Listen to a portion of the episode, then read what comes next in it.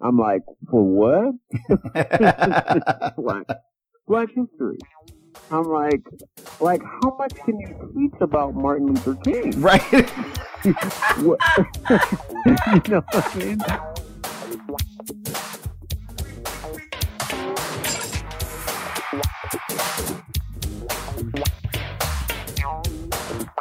Welcome to the Character Matters Podcast, where key issues are put to the litmus test instead of the mainstream media.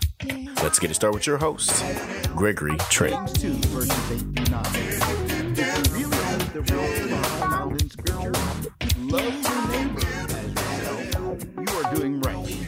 if you show favoritism, sin, and are convicted by the law as lawbreakers.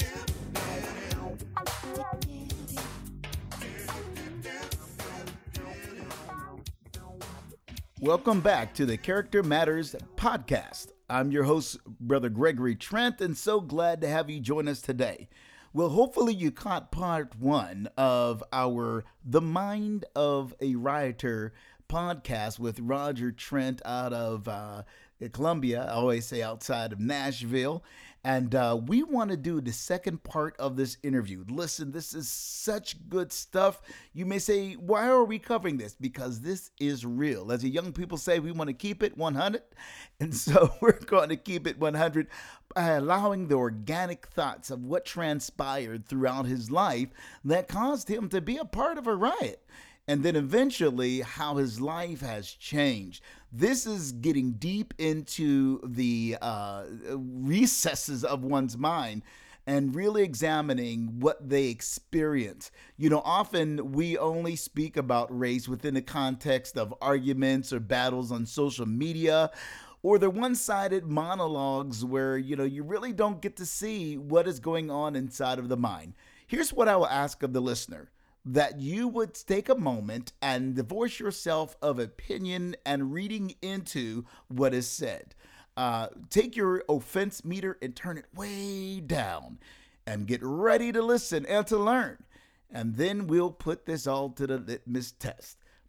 But like I said, the Bible says in James that if we show favoritism, if we are racist in our mentality, we're already a lawbreaker. Now back to the interview. So when they started teaching about, you know, Marcus Garvey and, you know, all the different, you know, inventors and, oh my gosh, man. I was so into it. I was blown away. I just kept raising my hand like, wait, he was black? They're like, you're in Black history. Right. I was just like, wow, I just felt like I had been lied to my whole life. Like, it was just like another door opened up. You know what I mean? It was like I opened up the door and walked into Black Avatar. Oz. And the Oz, right. Everything was colorful. Oh, Lord, have mercy. I just keep hearing that song that Dorothy and them were singing when she walked out of the house. As you're expressing this, I just can see The Wizard of Oz all over again. It's like a whole new world for you. Right. We're out of the woods. We're out. There you go. Oh, gracious. Yeah, but it was, you know, it was amazing, you know. But at the same time, it was a little tough because when we got there, the other side of it was, you know, everybody kept saying I talked white. Yeah. Oh, I haven't heard. Man. They were like, huh? I haven't heard that phrase in a long time, but I know exactly what you're saying. Go for it. Yeah. Back then, I mean, it was like, if, you know, if you talk proper, you know what I mean? Right. The way they would say it, they said that you talked white, you know, and that you were trying to be white. Yes. You know. Yes. So it was very... You know, and at some level I was trying to be white so I could fit in, you know, with the white folks back home. Yes. So it was definitely a time of learning who I was as a person, who I was as a people, and who I was as a Christian. So you know, so I think all of that played in. So as you were growing up, was there ever an experience in church that helped you bridge your Black history with who you are in Scripture, you know, so for that total, you know, picture of who you were? Not in those years. Okay. You know, right. I didn't really get that until much later. Okay. You know, but in those years, you know, it was kind of hard to understand, you know, my place in the Bible, you know, right, and how that worked out, you know, because in Atlanta, you know, back in the early 90s, you know, the Nation of Islam was really big, right, you know, and so I was constantly hearing, you know, you serve a white Jesus, you know what right. I mean, and you know, they were really dogging it out. So I mean, I really struggled at the time. So, you know, they were given a religious Black identity, and it sounds like that you were lacking a Black identity religiously. Right. Which caused me to gravitate towards the Nation of Islam. Gotcha. You know, and I would get up, you know what I mean, and while I was wandering around, you know, I found myself going to. They owned a hotel there in Atlanta. Okay. And I thought it was so amazing that Black people owned a whole hotel. Wow. You know what I mean? And when you went in the door, you know, they were like, "What's up, King? What's up, my brother?" I was like, "King," you know what I mean? Like, as a young kid who was called nigger for the most part, to be called King was like, you know, amazing. Right. You know? And I was like, wow, I walked in, you know what I mean? And then, you know, the women, they would be like, you know, "How are you, Queen? How are you, my sister?" I was like, man, the way that the respect, it was just amazing, you know? Right. And so I really, at that point in my life, I gravitated, you know, towards it. Right. You know, I never really studied it.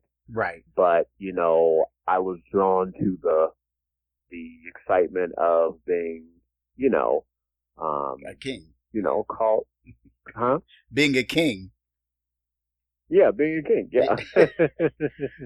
So, yes, excuse me. Yes. So you went, so you're going through this, epiphany of, Blackness. It's a, you know, just unpack one thing really quickly. When you said it was amazing that Blacks owned a whole hotel. And to think that the worldview and the paradigm was such that would be a point of amazement. That piece right there is so telling. You know? Yeah. That it was amazing that someone of your own ilk owned something substantial. Yeah. You know, and you start looking back and said, wow, so we can own more than funeral homes and flower stores and barbershops. Not that those are not good things to own, right? I mean, you know, right, hats off to every single entrepreneur. But in the African American community, we didn't see many examples of African Americans owning banks and hotels and grocery stores and department stores. And I can go on and on and on. And there's still an area of opportunity for that today. Yeah. Yes. Absolutely. Absolutely. So let's fast forward a little bit. So what was it? 1991, was it? 1990, Rodney King happens. 1992. So tell me, you know, where you are at this time and what happens. Well, I remember, you know, of course, we all watched on TV the whole Rodney King, you know, beating. Yeah. And everybody was, you know, it was the talk of the town, you know. Right. And I remember, you know, with the trial and everything, and then them saying the officers got off. And so I remember everyone talking about they were going to do a peaceful march. Right. Down at Morehouse. And so I was going to head down there, you know, for the peaceful march when I got off work. But before I got there, I was seeing things where they were tear gassing the kids. Yes. And so before I could get downtown from Gwinnett County, Georgia to downtown Atlanta, it was already turned into a full-fledged riot. Wow. And so by the time I got downtown and got off the train, it was like a movie. It was surreal, you know. I'm looking at people, you know, police and riot gear, and I walked outside onto the main street out there. I think it's Peachtree Street, right over by the Underground Atlanta. Yeah. And people were, I mean, just fighting. Not only fighting each other, they was fighting white people, and, you know, they would see somebody white, and they would grab them, and everybody would commence to beating them up. You know.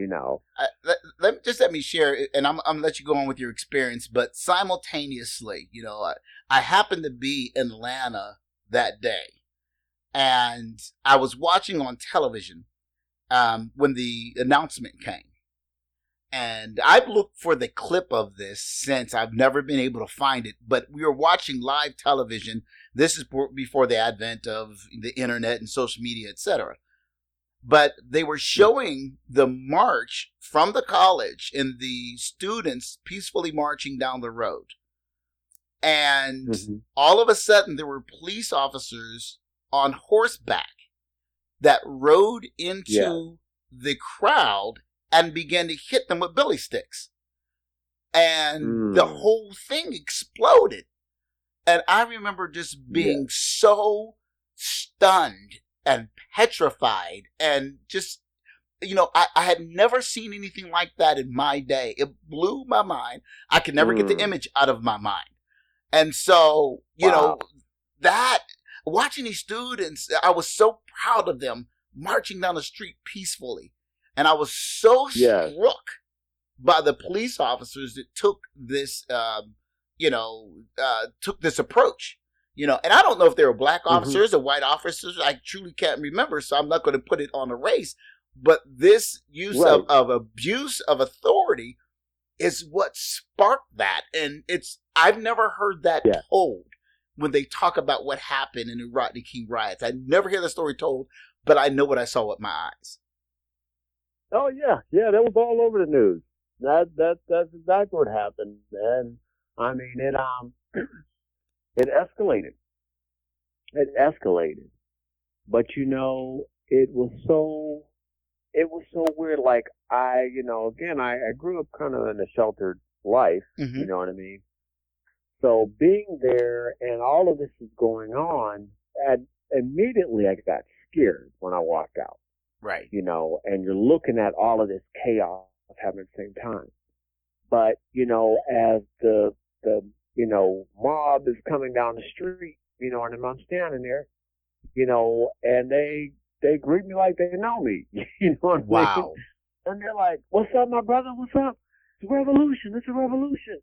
You know, and it was like, man, you know what I mean? And I immediately felt okay. Wow. And, you know, so it was a very, you know, it was crazy, you know? So you get downtown and you join into what the rioters are doing? Yes. Everything except for there were a group of people who were loitering, you know. Littering? I mean, loitering. When you say loitering, what do you mean? Not loitering, but looting. Looting. Oh, okay. Yeah. Uh-huh. You know, and, you know, and, you know, going into buildings and taking stuff out, you know. But that really wasn't the majority, you know. Even if you could hear them talking, you know, while everybody is marching through the street, you know, like, no, we're not here for that, you know, we're here for, you know, the revolution. You know? So that wasn't the majority, so I wasn't with that crowd, you know. But the crowd that I was with, you know what I mean? I mean, they felt that at that moment that hurting, you know, white people was just, because we've been hurt so much. You know what I mean? They say hurt people hurt people. What's that? They say hurt people hurt people. Yes. That's, I mean, it's exactly what happened, you know. Mm-hmm. I remember there being a lady in a car, a white lady, and she was taking pictures out of her car, you know, and she's smiling and taking snapshots and like, wow, this is amazing. And everybody got around the car and flipped it over, you know. Flipped it over on his back, you know. Wow. And they go, what do you think this is, huh? You think this you can just come out and take Disney World? Wow. You know. I remember they grabbed a guy and threw him over a bridge. And the guy amazingly got up. It wasn't water underneath. It was like a kind of like a ravine. Wow. But he got up, you know, and ran, you know. It was just amazing. I remember a guy, it's kind of funny, but it's sad at the same time, but a guy in a taxi, he pulls up and he gets out and he says, and it's crazy because it was kind of getting quieted down. And he gets out and he says, I'm telling you now, if anybody hits my cab, you're going to have to deal with me. And he gets out with a bot with some nunchucks. And I'm sorry. Somebody threw a 40 bottle in him. Oh, my Lord. And he dragged that man down the street. Oh. You know. And I'm laughing at the fact that they, you know, hurt this man. Right. But it was comedic. It was like, you know, who stands out and threatens a crowd of people, right? And a mob, right? With nunchucks, you know. I mean, that it only works on Bruce Lee movies, right? It doesn't really work anywhere else. Oh God! Oh gosh! Oh my goodness! You know, but I'll tell you, they ended up surrounding us with horses, and you know, they bound our hands and put us into buses, and took us off to jail. But, you know, before you go to jail, no pun intended. But before you go to the jail experience, what I'm trying to understand as this evangelical Christian, you're raised evangelical, so all those things, whatever, regardless of what you do in your life at that time. Those teachings of Christ are in you, and they're part of your psyche, your makeup, your mindset. Mm-hmm. How are you reconciling the two as you're marching down the street and people are being thrown off bridges and, you know? All it felt like for me was a release almost, right? Wow. So here's years and years of pain and abuse from these teachers and kids that I, you know, bury deep inside me, right? Never talked about it, you know, before then. Never talked about it to anybody, you know. Dealt with going home and crying and wishing I wasn't black, and you know, and dealing with that over and over for years, you know, and then learning about, you know, Black history and learning about all of this stuff, and then feeling like, man, you know, I was really, you know, terrorized by these people, right? You know, by the time the riot came, it was a release, you know, of rage, of anger, of everything that I've been through. Not so much Rodney King, but, you know, I understood, you know, the white cops got off, you know what I mean? Right. But so did my teachers. And so did my friends. When my not my friends, but you know, the little white kids that would beat me up, you know what I mean? And I would go and I would tell the teacher and they would say, get over it. You know what I mean? Wow. Oh, they're just messing with you. Get over it. You know, and they would do that, but I always seen that all the way up to seeing these cops get off. Mm-hmm. You know what I mean? They always get off, and we always have to get over it. And at that point, it was like, enough. Right. I have had enough, you know what I mean? And every, you know, person that I hit or hurt is that teacher, is that student, is that principal. Right. Wow. You know? Yes. So, I'm sorry, as you're talking, I know you did a song years ago. You talked about the kid at Columbine in the song, and you kind of, you took what was going through that kid's mind. So I guess, you know, just you were taking some artistic license, but were you using your own experience to say this may be what happened in this kid's mind? Yeah, you know, I think inadvertently, myself. You know, I didn't do it, you know, purposely. Right. But you know, I did, and you know, do understand what it's like to, you know, to deal with being bullied. Right. You know what I mean? Isn't growing up black in some parts of America a life of being bullied? Is that what you would say it's akin to? That now, you know, for the years that I was in this particular school system, these were years of being bullied. I just happened to be black, but the experience was one of someone who has been bullied for years. Yes. Yes, absolutely. That's a great analogy.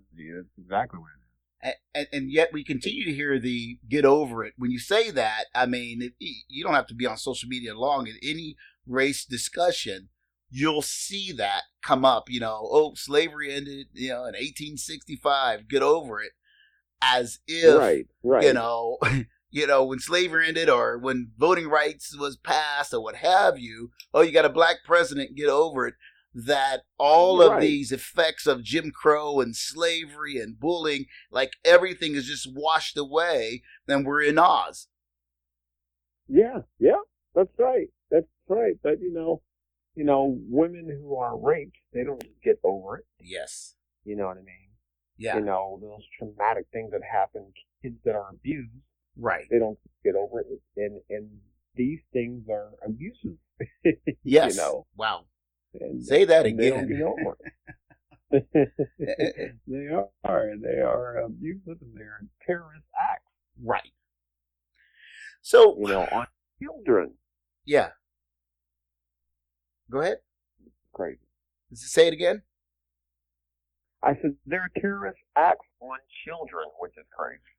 You know, that's powerful. I guess it is mind-boggling that you see someone who has been educated to be a teacher, and so their job, the entirety of why they were educated, the degree plan, what they're getting paid for by our tax dollars, is to care for, protect, and educate children, and instead they're taking license to terrorize children.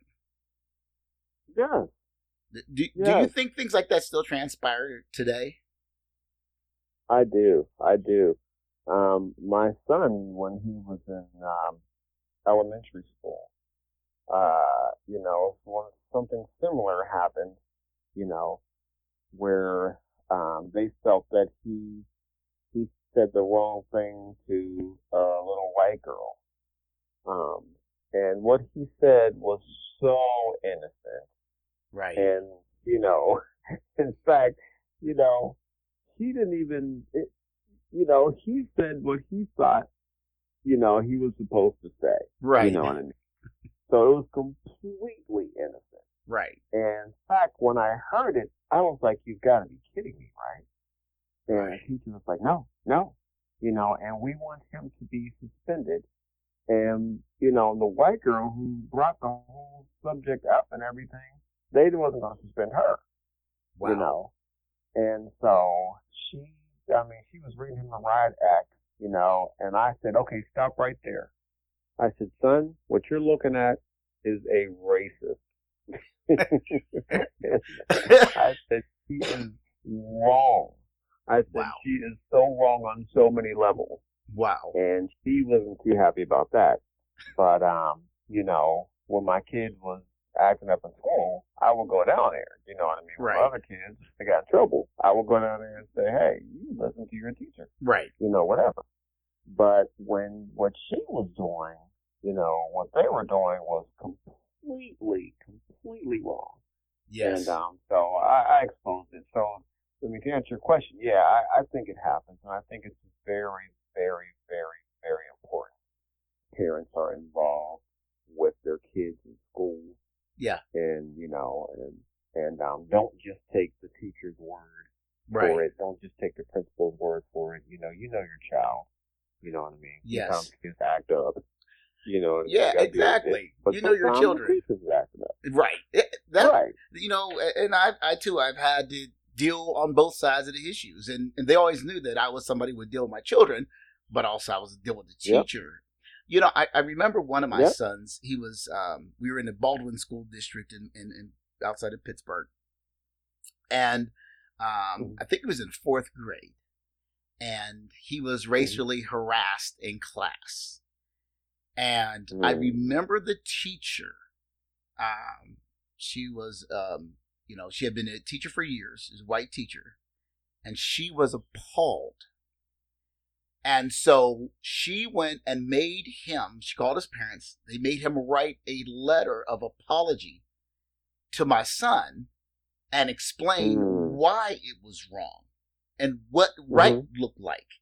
And then she had him, because he did this in front of the class, he had to stand up and read it and make amends in front of the class. Well, that's all the time we have for today's podcast. I pray that you've been blessed thus far.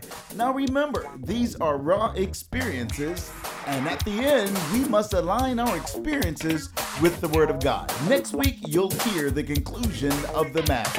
Until then, remember to tune in to Character Matters. That's this week's episode of the Character Matters Podcast. Don't forget to join us next week for another episode with your host, Gregory Trent. Thank you for listening.